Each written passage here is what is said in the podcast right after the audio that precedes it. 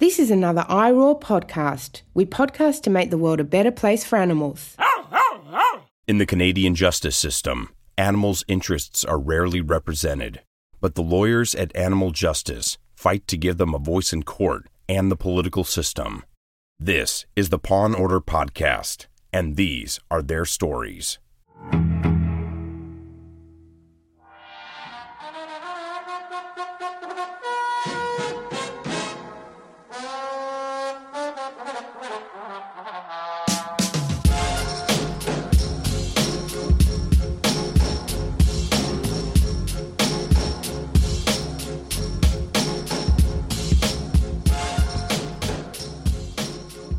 Hello, everyone, and welcome to a live recording for episode 63 of the Paw and Order podcast.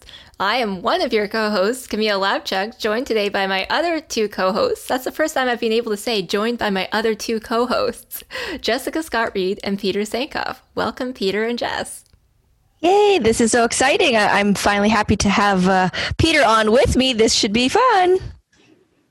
It will be fun, Jessica, especially when you move the mic a little bit away from your oh, face. Very thank loud. you. See, I'm still a newbie. I'm a, I'm a rookie. I'm a rookie.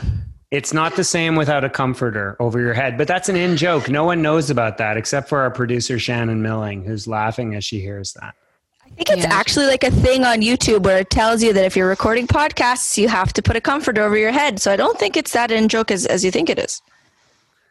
Yeah, well, I'm not putting a comforter over my head like ever. That's just never going to happen. Camille, we are back again at the conference. Look at that. Well, we're sort of back again. This feels like I'm sitting in my office. It feels Oh wait, I am sitting in my office. That's probably why it feels that way. Strange, isn't it? Yeah, I know. It, it's really hard to imagine that we did this for the first time only about a year ago, and here we are again, but not really here we are. Um, it was not the are. first time, Camille. Not the first time. We did this for a second time a year ago. Well, this, this that was the first time with the student conference, which was correct. super fun. This is our third live Paw and Order, though. Yeah, yeah, I think that's very right. exciting. Very exciting. And look at us all together, all three of us. Yeah. For a second there, I thought I had two Camille Labchucks, but that's been repaired. Jessica's changed her name on Zoom, so there's only one Camille and there's one Jessica now. So that's lots of rookie mistakes. Be, there lots could only be mistakes. one Camille. Trust me, there can only be one Camille. Thank God. Well, we're so excited to be here with all of you today and just really delighted that you so many of you have joined us for this conference. I really wish we were in person because there's no substitute for that, but I don't know. I'm I'm digging the Feedloop platform so far. I don't know if you guys have had a chance to check around the back end, but there's all kinds of cool opportunities and ways for us to engage. You can even have like one-on-one video chats with people via Feedloop. So I think it's going to be a cool conference all the same. But of course, I'm sure at least for Peter, the highlight is going to be Paw and Order. I'm only here for the Paw and Order. That's it. I'm just, as always, I am uh, looking forward. You know, I heard I heard this conference was going to be the first time they were selling Paw and Order t-shirts, Camille. That's what I heard. And then I heard there's no actual market. So once again, my dreams of Paw and Order t-shirts were dashed. If only if only I knew someone with the power to make that dream a reality. If only, right, Camille? If only, Peter. The problem is that every time we ask people if they want pawn order t-shirts, like one person emails and it's like, yeah, I do. And the rest is just crickets. So I'm, Listen, I'm just not really feeling the market people out there, you've heard what Camille has to say. Like, what I need from you is support for Paw and Order t-shirts. And by the way, I should point out, Camille, that my Paw and Order t-shirt, which was an unofficial Paw and Order t-shirt, right? It was unofficial. Not to critique it, it was beautifully done, but it was unofficial. It's starting to fray a little from the wash, right? So, like, the only Paw and Order t-shirt in existence is in danger of going the way of the wash, you know, the wash golems. Jessica, how much do you want to bet that Peter has worn his Paw and Order T-shirt every single day during the pandemic? I mean, all I'm th- all I'm thinking is that I need one of those T-shirts. Like, you have to turn I- you have to turn fifty. That's the requirement. When you turn 50, Jessica, you get a Paw and Order t-shirt. Oh, it was gosh. my birthday Let, us hope. to Peter Let's hope year. that the Paw and Order podcast continues on until I'm 50, because if that's the case, this is a very successful podcast.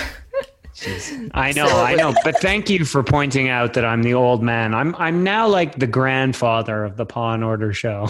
I think you pointed, it, you out, pointed it out. You yeah. pointed it out, Peter. this is great. I've got someone to gang up with um, me against Peter now. It's, it's never happened. Yeah, I before. feel like I'm this so dynamic happy. is definitely working. This that I like it. Yeah, this isn't working. we need to change this up. all right. Well, a few things to get us going. Um, first of all, we welcome everyone. We're so excited. We are live recording this session on Friday, September 11th from the Canadian Animal Law Conference. And uh, this session is going to be available by video for anyone to access if you're a registrant of the conference in the back end of our platform for 60 days after the event. So if you want to check this out or check out any of the other sessions, you can still do so. If you're listening to this on your podcast uh, device, you'll still be able to check out this or any other videos from the conference. And uh, there might even be a special discount for post event purchases. So that's exciting. And I also want to say a special thank you to our conference sponsors. We've got the Brooks Institute for Animal Rights Law and Policy as our platinum sponsor. I encourage everyone to sign up for their weekly digest at thebrooksinstitute.org. It's a fantastic newsletter that goes out every week with all the latest updates in animal law from the US mostly, but lots of stuff that's relevant to Canadian folks as well. Uh, the Clark Foundation for Animal Rights is our gold sponsor. Uh, they've been especially great helping us out with the student conference. And our silver sponsor is the Ontario SPCA and Humane Society. So, round of applause for all of our sponsors. We're so thankful to have you. All right, so Peter and Jess, what have you two been up to? I'm still in PEI, enjoying the final days of the summer. How's Edmonton? How's Winnipeg? Go ahead, Jess. Oh, I mean, I, I assumed the guy from Edmonton would want to go first, but sure. Um, yeah, busy over here in Winnipeg. Um, it's been a busy work week for me. Uh, Impossible Foods is coming to Canada, so there's lots of discussion going on with that. Um, it's exciting, and probably by the time this podcast is published, I will have a, a column out for the Toronto Star expressing my opinions about Impossible Foods. So uh, keep an eye out for that. Oh, I gotta say, one thing I'm super excited about is getting back to Toronto and being able to eat Impossible meat in different stores because it's apparently in all the restaurants there, and oh, I can't wait.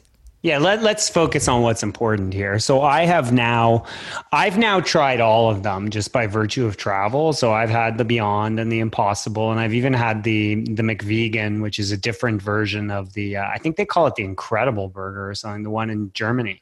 So I've had all those. Like I've always been kind of a fan of the Impossible Burger. I actually think the Impossible Burger is just it, it has a, a different mouthfeel. Um, if I have one issue with the Beyond Burger, and I really like it, but it's it's it, it's too gushy. It, uh, it it's a little more gushy, and I find the Impossible Burger has a slightly different consistency and flavor for that matter. So I had the Impossible Burger a couple of times. Most recently at a Burger King in. Uh, I think it was in Montana, and uh, back back in the days when we were allowed to cross the border.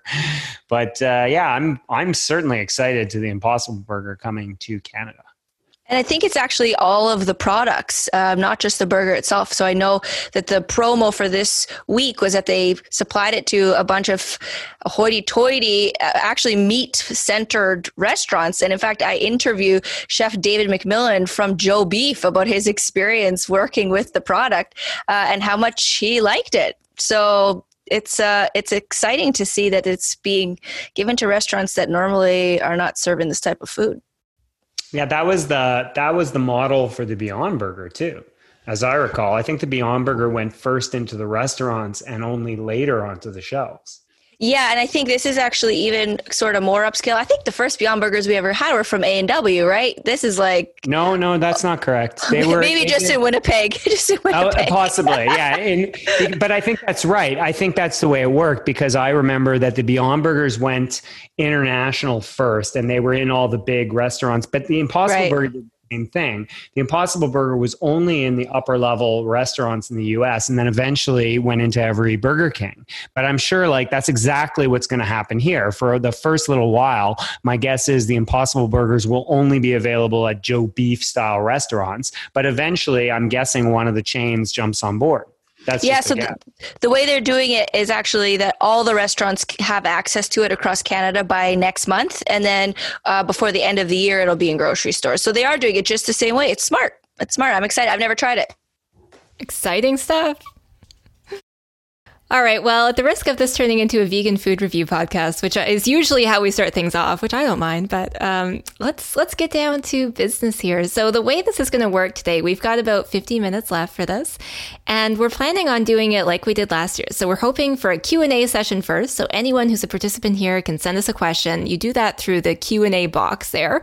Um, so jump down to the, I think the bottom of your screen, and there's a place for you to type in your question, and we'll take questions about any of your animal law issues uh, that you want to chat about, or anything else about animal uh, animal law, rights, or policy. We're here to chat. Sure. And also, like anything about the podcast is fair game. So, like, if you wanted to ask how I keep my good humor in light of Camille's constant, you know, prodding and poking at me, like, then feel free to ask that and I will do my best to answer.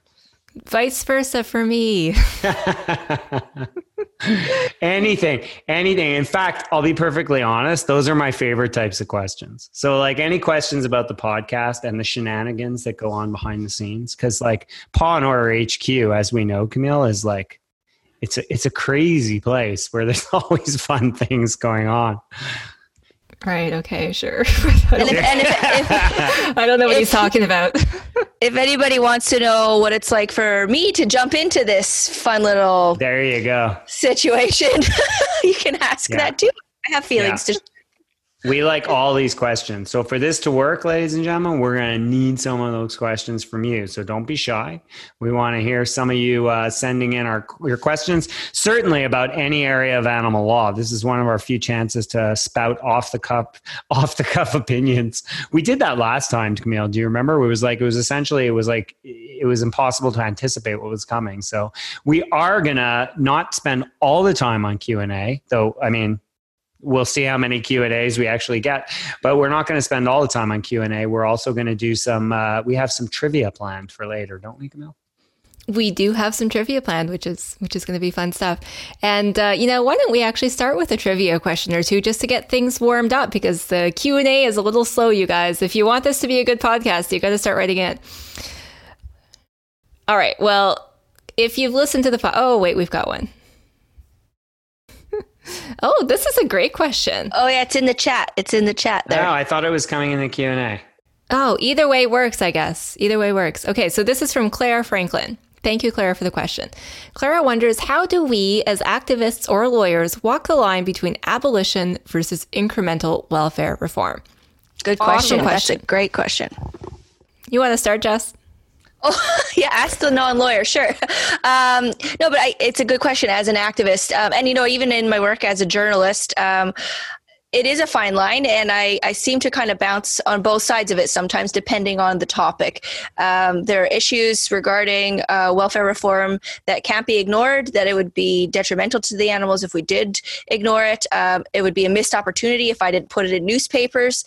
Um, so I think I think it's a case by case basis, keeping abolition as your guiding light, but uh, keeping one foot in the real world, uh, where sometimes welfare reform um, is also necessary. That's my opinion. I'm, I'm sure there's lots of different opinions on this.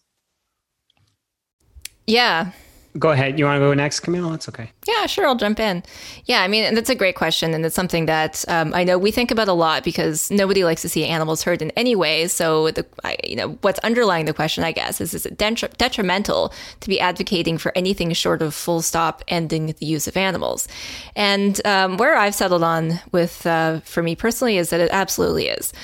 And I think if you take a historical look at how social change happens and you look at other social change movements and how um, activists in those movements have accomplished what they've done, such as improving um, civil rights, um, abolishing slavery, um, getting the vote for women. There's all kinds of um, historical examples that we can look to for guidance on what works it's almost never the case that you're just able to convince somebody of the moral righteousness of your position and get reforms put in place right away. Typically, the way that larger scale reforms that end uh, a certain practice come about is by gradually chipping away at the paradigm that says it's acceptable to do something.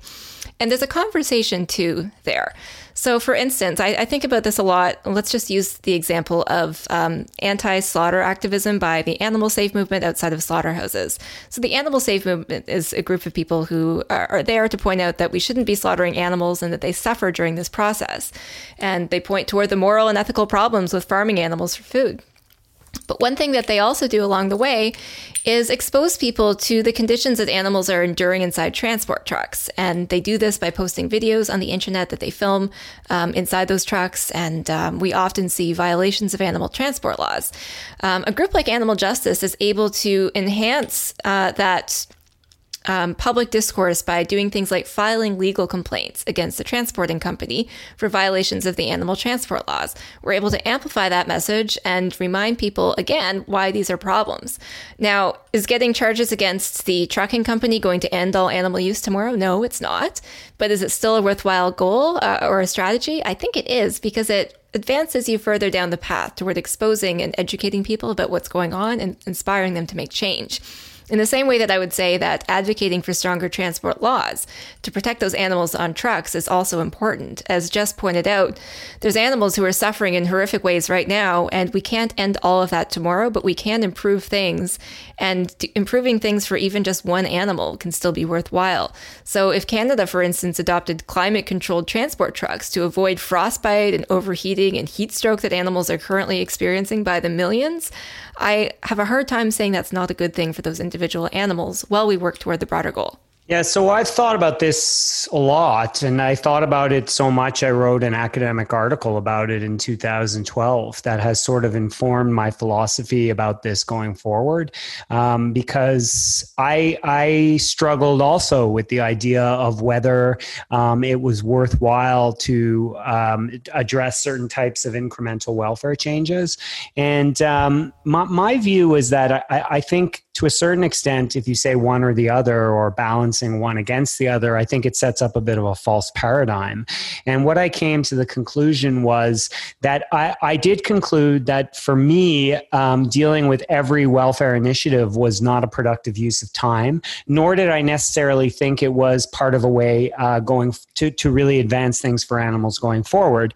But what I did think, but, but, but at the same time, I'm not an abolitionist full scale. Like I didn't feel that that was an effective way, even if I think that personally it's the correct result at the end of the day, it didn't strike me as a, a tactically smart way to move things forward, nor one that I think the legal system would, ex- would accept. I don't think the legal system works that way. I know enough about the law to know that you're not going to go from point A to point B. That's just going to change things radically. So what I what I wrote about in this article was about the idea of creating new forms of discourse because it seems to me that we're still a long way away from actually reaching a point where we're even, you know, we can see abolition off in the distance. And the question for me in looking for legal reform and activism was always pretty similar to what Camille said.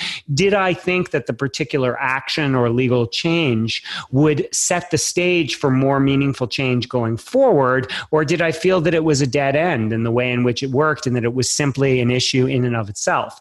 And while I tend to agree with Camille that it's true that any animal thing is better and any any time you can help even one animal, it's a good thing. I wasn't always convinced that that was the best or most productive use of my time. And I always felt that the things that were the most useful going forward were changes that tended to improve the structural discourse around animals. And I say structural discourse because honestly, I still feel that we're quite a ways into the future before we have the right sorts of legal platforms available to really make any substantive change. Right now, we're sort of forced to tinker around the margins and i think that's that's very detrimental to animals but to me trying to come up with legal routes that have the potential for more groundbreaking change in the future is is what is at the core of the work that i try and do yeah, sorry. I just wanted to add one more example. I thought uh, when you were talking about the animal transport, improving animal transport laws, another example where we can talk about, uh, you know, welfare reform that is I think extremely important that isn't being done that I that I work for towards uh, is improving conditions inside barns regarding fire uh, prevention and detection. Uh, that's another issue. Barn fires is such a huge problem, uh, and if you were to take an abolitionist uh, abolitionist approach towards it, we would say, you know, that you know the animals just shouldn't be there. The barns should be shut down. Uh, you know, we just shouldn't have them there at all. So we have to recognize the fact that there are animals suffering extremely due to barn fires, and that working towards having fire detection and prevention um, is an important thing to do. I agree with everything that Peter and Jess have said, and I'll, I'll add one more thing, which is that um, I guess it's a bit of a caveat, which is I don't think it's always beneficial to pursue every type of welfare reform. Um, some reforms may actually be detrimental or they may not really advance a cause, so it's important to look carefully at what's actually being discussed. Um, let me give an example.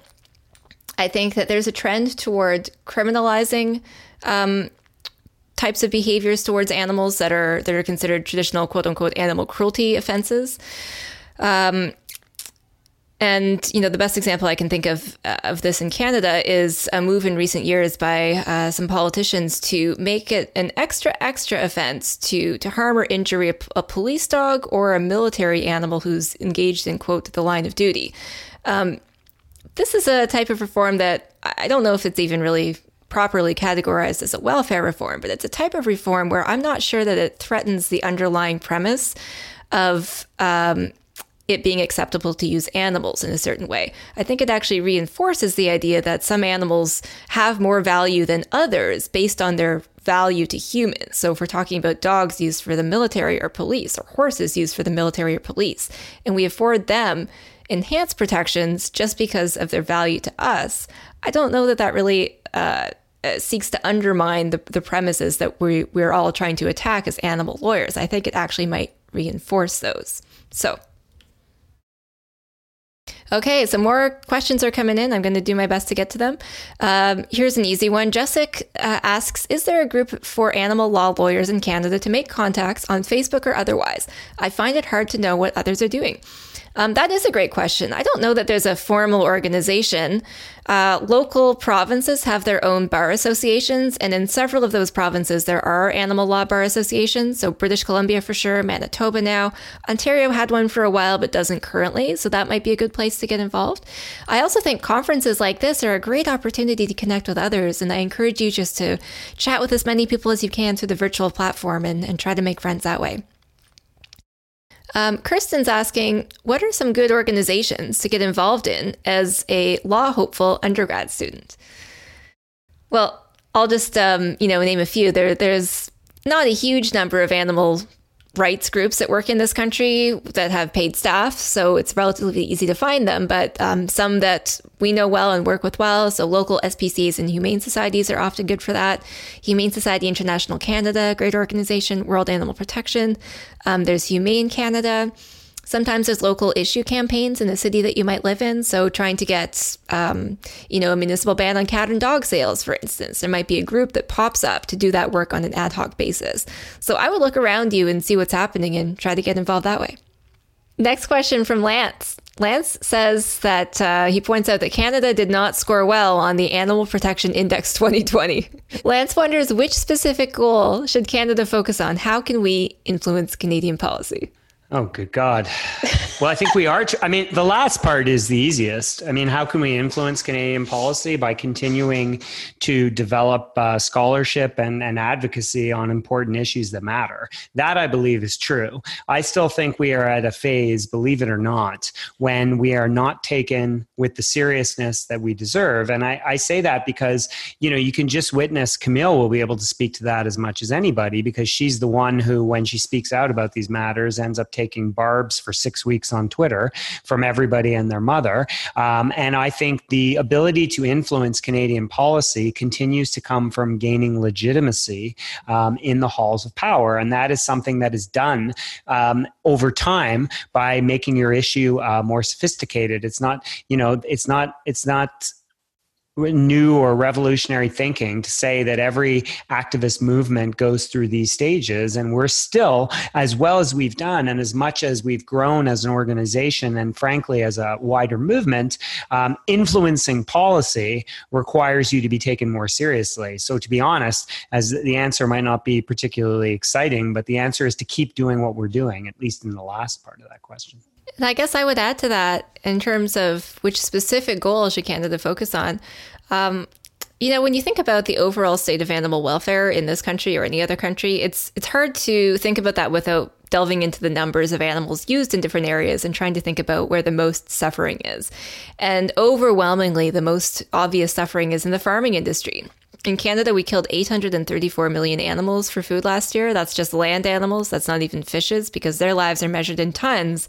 They're not even counted as individuals. And we have no regulations at the federal or provincial level mandating how those animals should be treated. And, uh, you know, for me, and I'm not sure this squares up uh, precisely with the Animal Protection Index, which is a great tool issued by World Animal Protection. Um, but for me, I think that when we think about where we've got the potential to make this country a much better country for animals, it um, starts with farming. It's really hard to ignore simply those numbers. Okay, next question from Stefan Kohut. Stefan says, I liked Peter's comment about working towards changing the structural discourse on animals. Peter, can you give an example of your work in this area and the results? And I would also love to hear from Jess about this, uh, given her work to, to change the media and the public discourse about animals.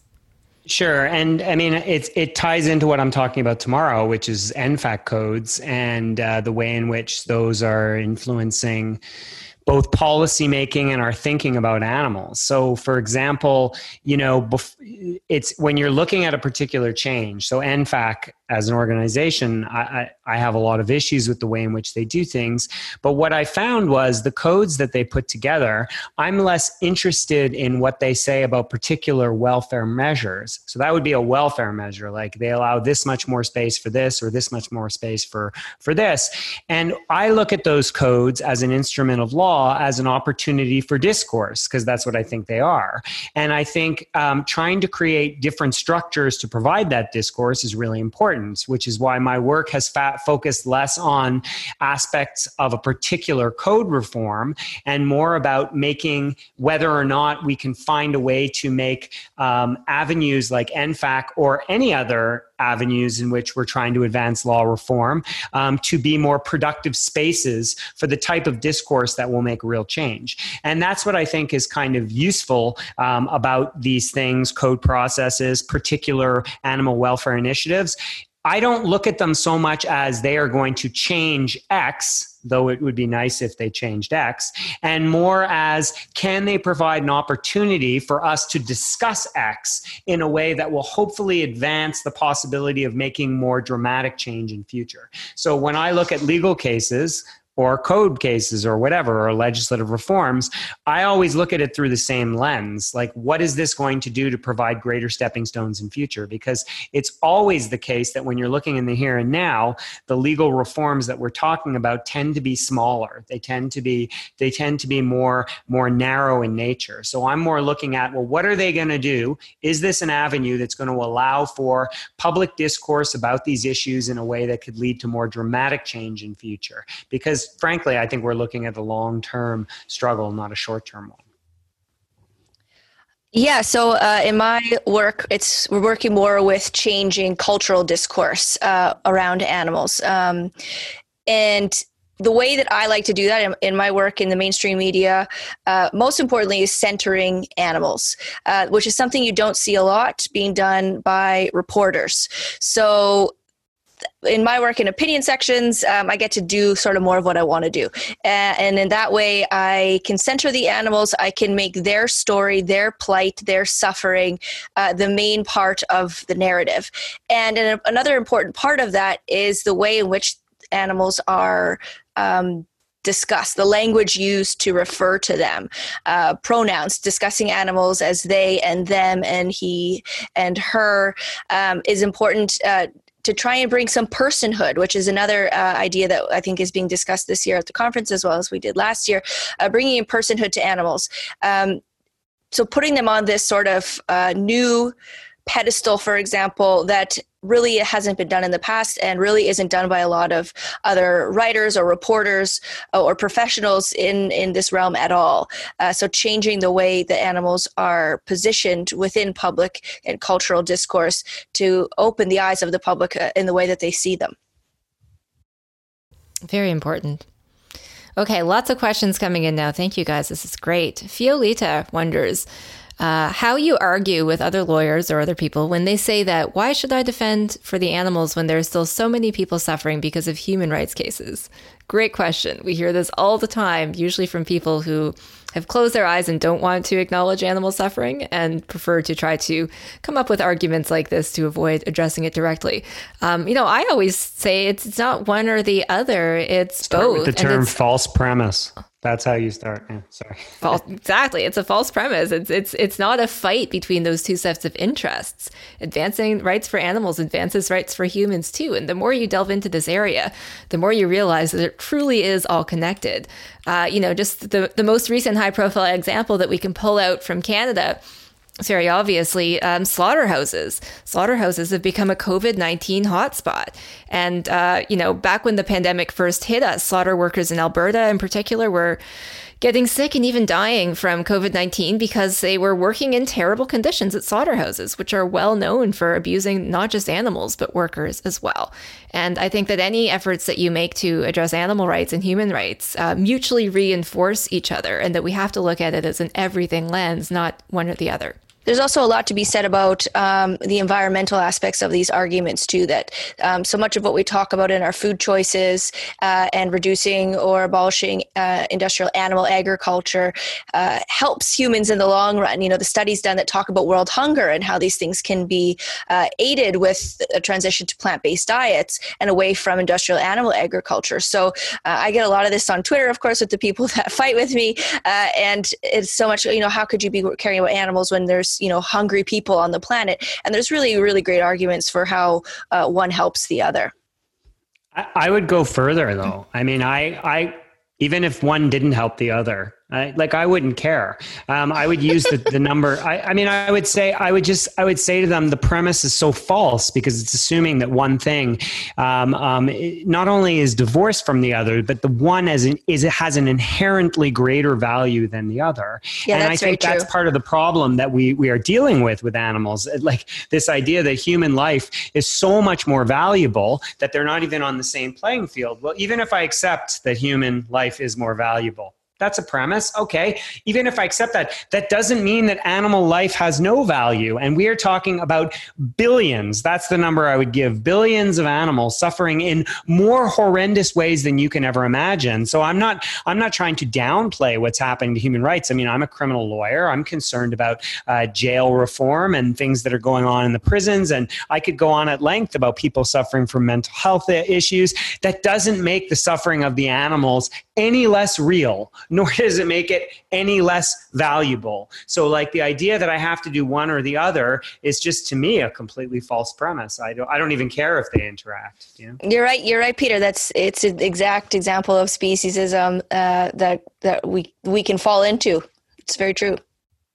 And I'll just add one more point to that, which is if, the, if you want to quantify this disparity in some way, you could look at the number of organizations out there working for human rights and the amount of dollars that they can bring to bear on that fight and compare that to the number of charities working for animal protection.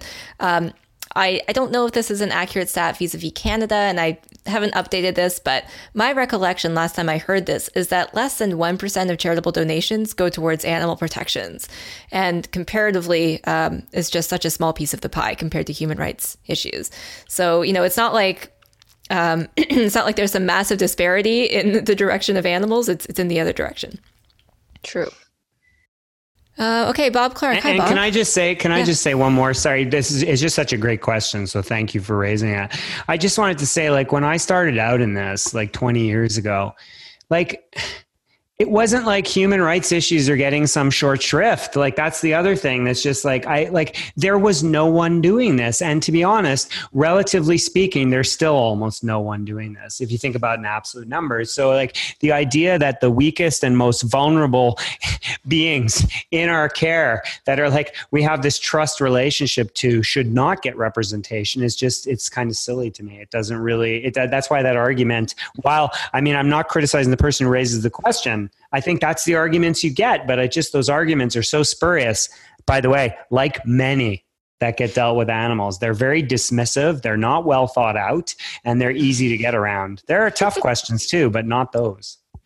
Yeah, and I feel like if you want to see some of those um, ridiculous spurious, spurious arguments, follow Jess on Twitter because even more than me, Jess gets it from all sides, from the farmers, from just the general public, and I'm Oh, I, I get it. I get it because I, I bring it on. I get it because I'm asking for it, and I'm okay with Listen, that. Jess, I have to feed my family, and this is this is this, oh sorry. Yeah, I- I not you into- too, Peter. Not I turned into a liberal MP for a minute there. Oh my But you know, God. I, I'll tell you, those fights on Twitter, I have learned so much. Uh, they are showing me their hands every day. I see all the arguments every day. So thanks to those farmers out there showing me exactly what I should be writing about in the Globe and Mail. And they've Yeah, got like a pair of deuces, a four, a seven, and like a, a jack. Yeah, don't be afraid to get into those discussions with people because you learn something about how people respond to this and how to address those points and bring them onto your side. Okay, so Bob Clark wonders. Uh, well, Bob, first of all, agrees with your remarks, Peter, about welfare versus abolition, and feels that we're too often working at the fringes of the core issues we need to attack. And our resources are so minimal versus big agra, milk, animal research groups. And Bob feels that we need to be much more strategic in our work and form better partnerships across animal rights and animal welfare organizations. Anyone have thoughts on this? Well, that sounds like more your ballpark than mine, Camille, in terms of strategic groups. And I'm just a law professor. I'm not, uh, but I, but I will take on the bigger picture in terms of the working on the fringes versus the areas we need to attack. I think that is something we get lured into as every group. I think that's very easy because like something comes up, a cause, and you know, I think Camille and I had talks in the early days when when I was starting an organization. It's very easy to get lured into the issue du jour and get pulled in because the truth of the matter is it's like animals are treated terribly in every scenario. And it's like all I can say personally, I'll let Camille talk more about the strategic stuff is I just don't do that anymore. I don't deal with dangerous dog matters and I don't deal with, um, you know, suing veterinarians who do things badly unless I can think of a legal advantage that's bigger than that. And if I can't find it, then I won't get involved in it because it seems to me the issue is farm animals first and simple, uh, foremost. That is the issue. And it seems that the direction of all animal interest groups need to be directed towards that. Now, Bob, how we can get the public to recognize recognize that groups fighting against uh, the way in which agriculture is done or agriculture at large deserves more money than puppy shelters. That I haven't figured out yet because it seems to me that all we have to do is put a puppy on the side of our sign and we're, we're 10 times more likely to get more money like that. But, but I'll leave Camille to talk about the strategies. yeah, no, partnerships are definitely key. Uh, and Bob Bob highlights the resource disparity, which is something I talk about a lot. Um, I'm gonna I'm gonna bring. Well, actually, no, I'm gonna save the stat for Q and A for the trivia question because it's one I bring up a lot, and I want to see if anyone's paying attention. But um, the organizations that market animal food products to try to sell it to us have marketing budgets that eclipse all the combined animal rights organizations' budgets in this country we're facing such a disparity of resources. So, yeah, I mean, I think it's a slow building process. If we want to win, we have to go where the most suffering is to those industries that use the most animals. I think focusing on those bigger, broader picture issues rather than individual cases is key. And we need to build up a, a war chest. We need resources so we can go to bat and combat those industries on their own terms uh, in the places where these fights are won, which is the halls of parliament and in the courts. Camille, there was a good question on the chat forum, not on the Q and A, that I think is right up your alley. So I think I thought you'd want to read it. It's from Rondi. Oh yeah, okay. I haven't seen that one yet. Oh yeah, yeah. Rondi says she's amazed that uh, the breadth of ballot initiatives that go before American voters, many of them are beneficial to animals. Other than referenda, Canadians don't seem to have similar direct democracy on specific issues. So, what are ways that we can force a specific issue to a debate or a vote? Oh, Should I such duck a good now? question. I can hear the hooves. That's a good question. can hear the hobby really good horse hooves coming. All right, I'm going to get on my political hobby horse. it goes. Get ready.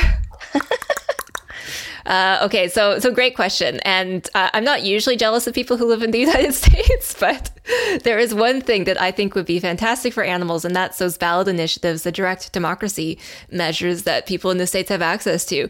Um, that's how you know farmed animal reforms are being made in the states. Uh, they started off by bringing forward these ballot initiatives, asking voters in different states if they would agree that it's appropriate for animals to have more space. So, banning battery cages, banning gestation crates for pigs, outlawing things like veal crates. And voters always say yes.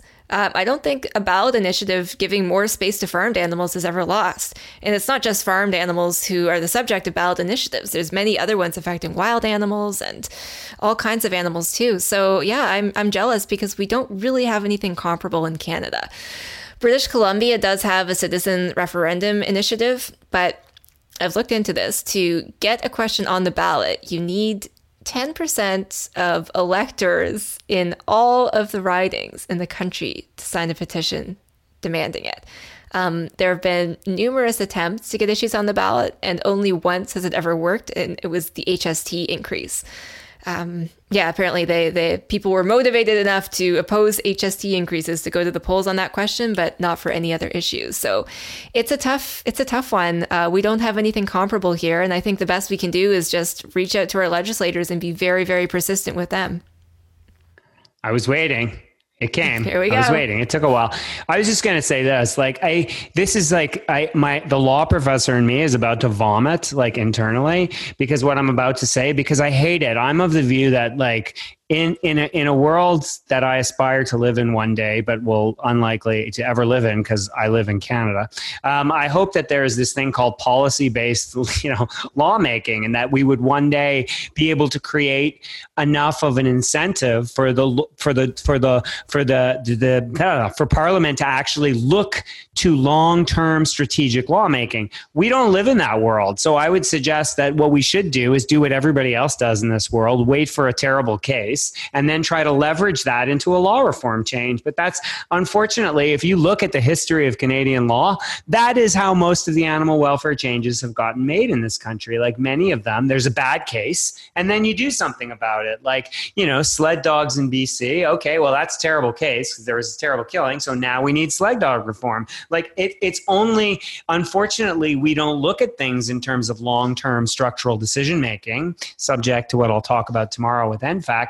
And and and unfortunately, the only way I can say like how do we do this? Wait for your bad case and then try and leverage that bad case as a reason to do lawmaking, which is, you know, antithetical to everything I believe in, and yet that's the way things get done here.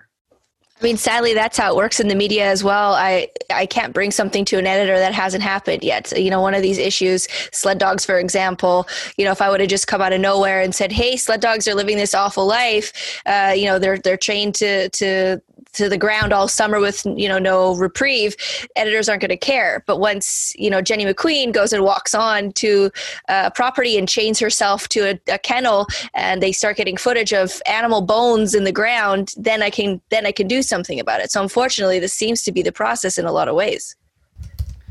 Terrible but true yeah all right, so we're just going to maybe take one more question because I know we want to get to our trivia questions. Uh, so let me choose the last one here um, from Ghislaine. Ghislaine asks, "How many times do you encounter people who ultimately place the right of existence of humans as more important or more valuable or of superiority to that of animals? How do you deal with this topic in a judicial standpoint or in a court of law? Do you see it or use it as an opportunity to potentially educate?" It's a, it's a really good question. And maybe I'll just answer it in the court of law or judicial standpoint. Um, if I go in a court of law and speak of animals as equivalent to humans, I'm not going to go anywhere in a hurry. Um, the law doesn't recognize that as a general uh, standpoint, and we're still we're still at a point where we're trying to show that animals have interests that are capable of recognition.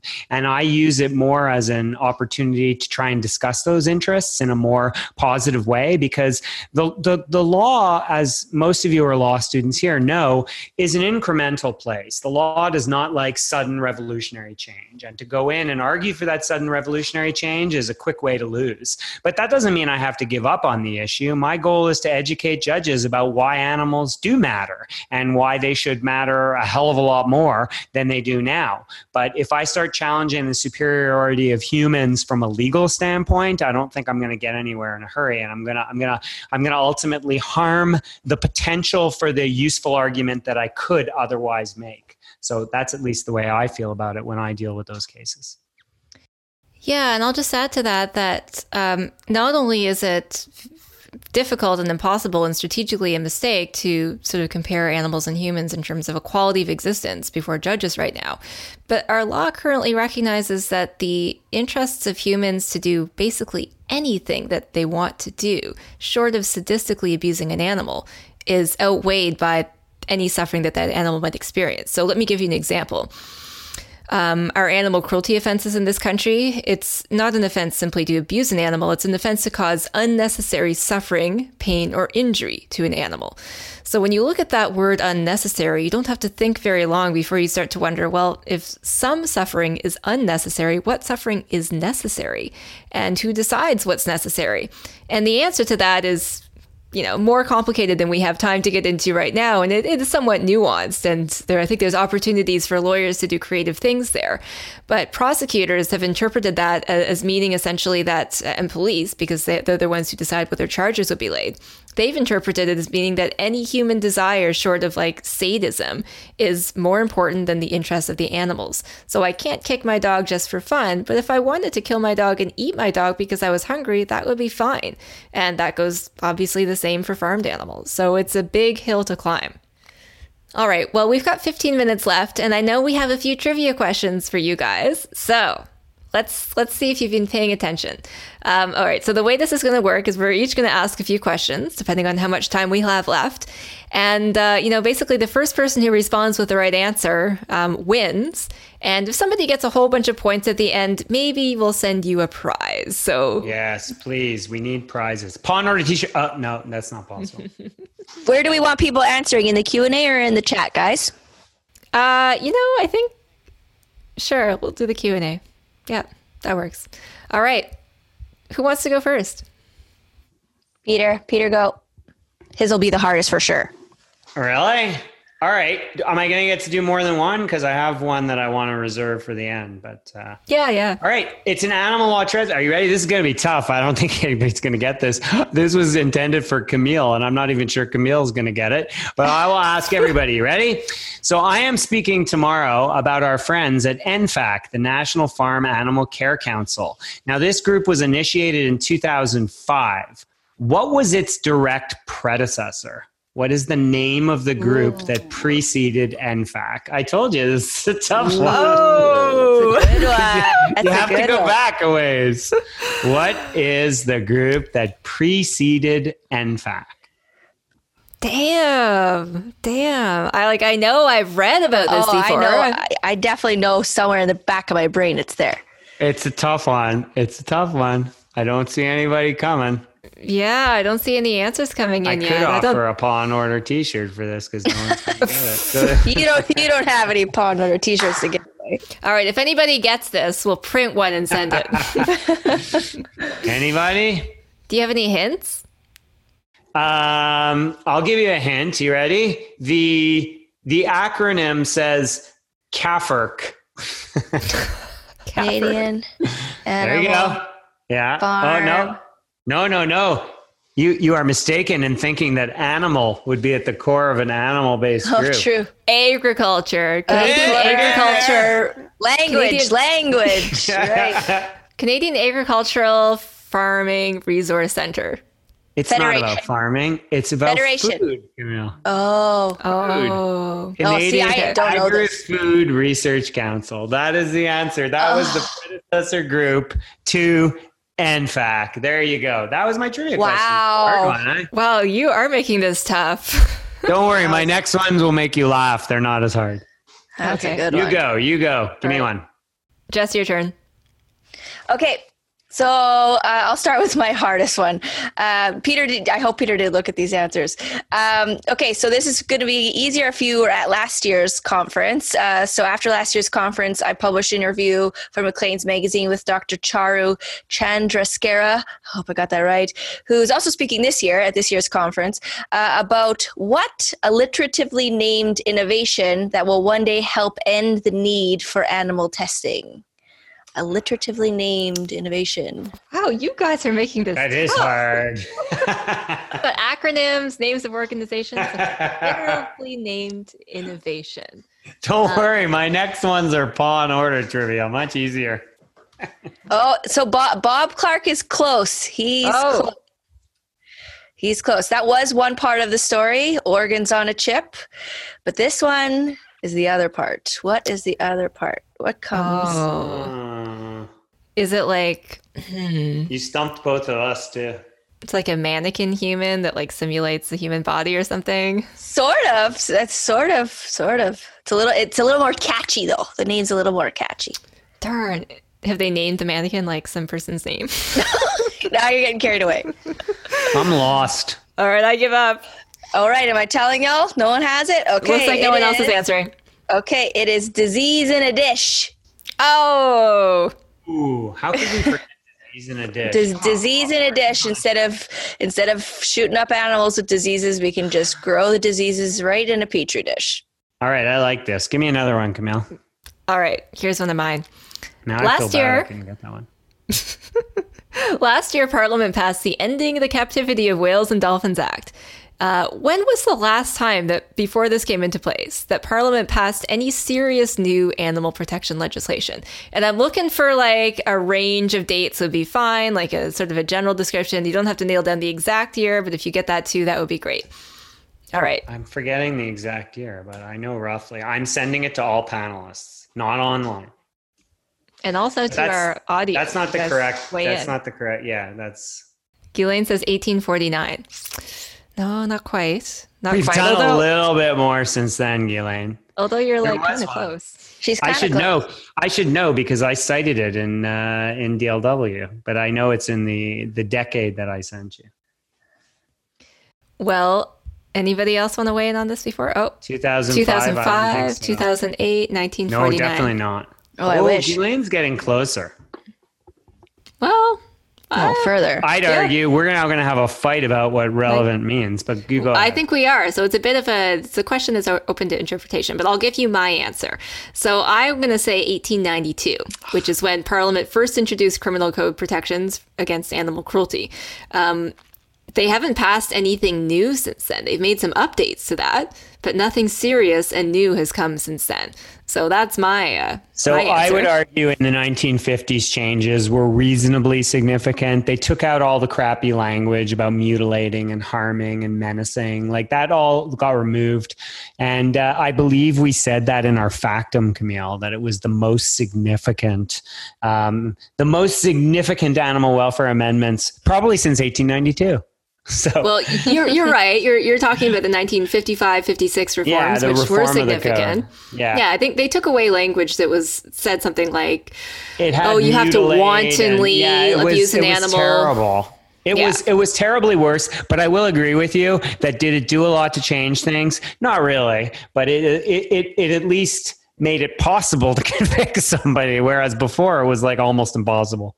Yeah, and I think that was significant. But the way I framed it in my mind is like that wasn't anything new. They didn't pass new legislation. They just sort of like tweaked existing stuff.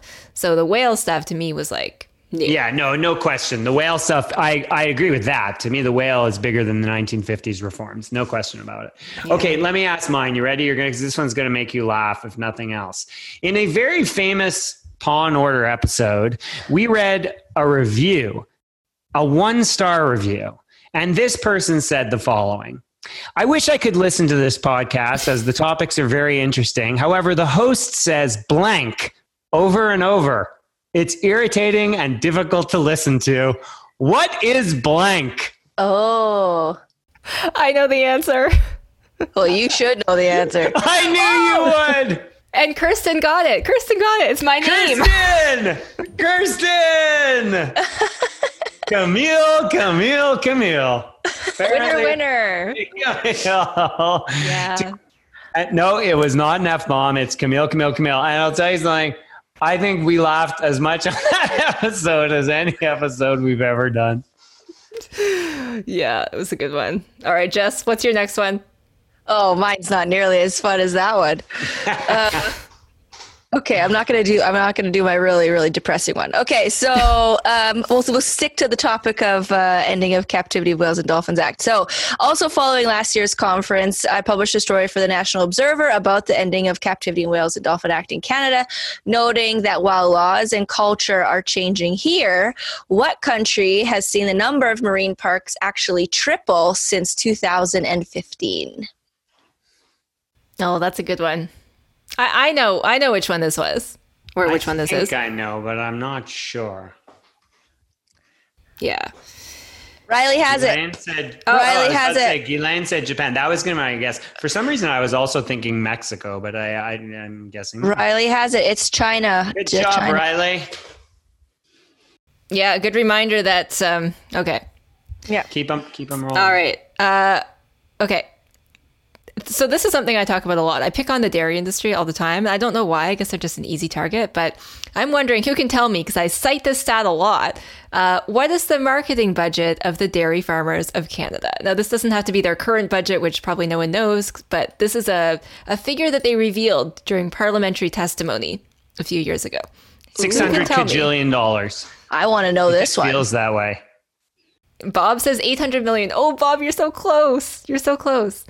Eighty I mean- million? No, that's a pittance. Is it eighty million? It's 80 million. Yeah, yeah. Oh, yeah. Oh, and I was like, Jolene oh, got it too.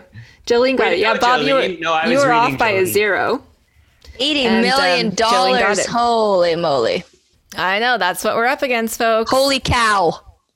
Yeah, All right. eighty million's a, a fair bit. Um, okay, I got another one. This is again Paw and Order related, and this one you could have listened to two shows to get the answer to this. This is your hint. What did I give our producer Shannon Milling for Christmas 2019? What was her present? And she received it, I would add. Tofu? No. I, I do know the answer to this. No, it's not tofu. Although I'm sure Shannon would have loved tofu. The only reason I'm saying it is because I, I said it twice, so you could have picked this up on one of two episodes. We give each other. Christmas presents? I'm excited. Oh, our Christmas episode is like the highlight of the year. I'm very, I'm already excited about it. It's like months away. Gotta start thinking of what no to one knows what I gave our producer, Shannon Milling. That means we do not have a lot Kirsten does. Kirsten. Kirsten, go. you're a super fan. Peter Son wished on her wedding day, Aw, you're so sweet. which she got, by the way, because of me. I'm glad that you're taking credit for the success of Shannon's wedding. That's great, Peter. I'm learning a lot about Peter today. Ooh. All right. Whose turn? My turn? Jess's turn? Oh Jess? God, mine is so depressing after that. Gosh, Peter. Oh. All right, let's Okay. finish with the light one. Do you have a light one? Come I, on. I I only have a terrible one. Yeah, me too. Go ahead, Jess.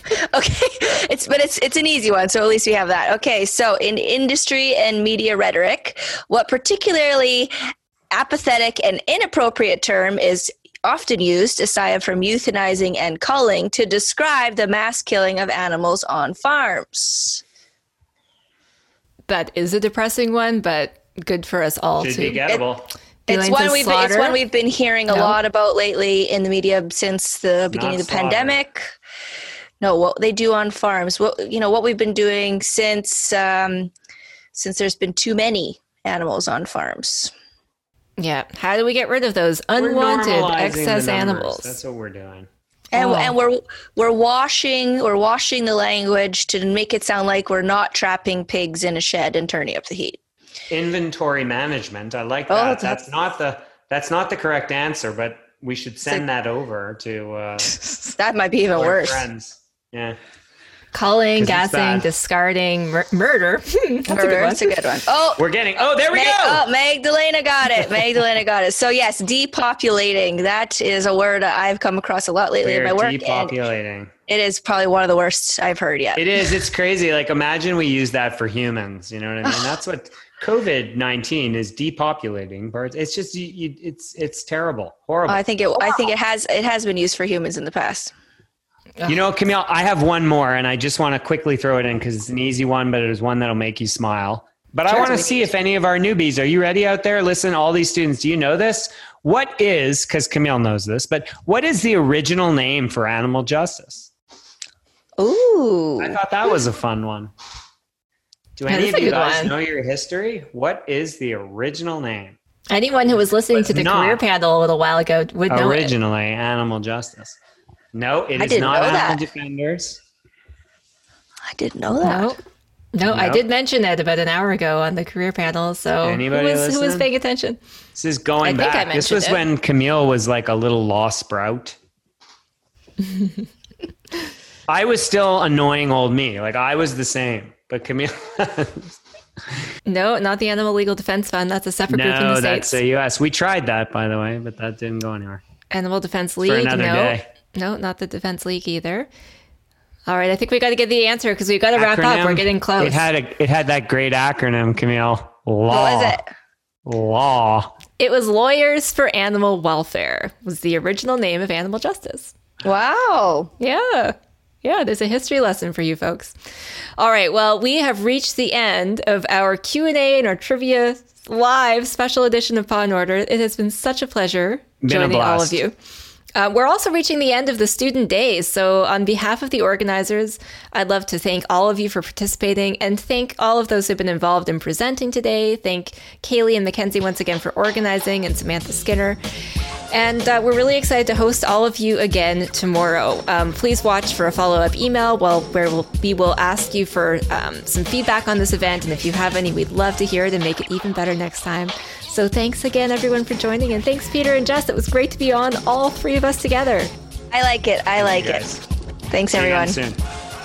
Signing off. We'd like to thank our listeners for tuning in today. We'd love to ask you to subscribe to the Paw and Order podcast using Apple Podcasts, Stitcher, Google Play, Spotify, or your other favorite podcatcher. Also, please leave a rating because it helps more people find the show. And if you can, please tell other listeners to share the podcast so more people can hear us.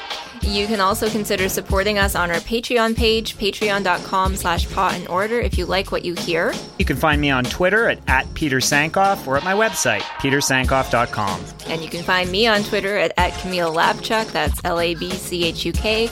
And we always enjoy Twitter conversations about the show or any other animal law or political topics. And finally, we'd like to thank our producer, Shannon Milling. See you next time on Paw and Order.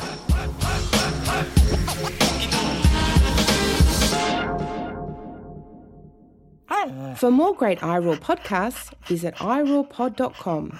That's I R O A R P O D.com.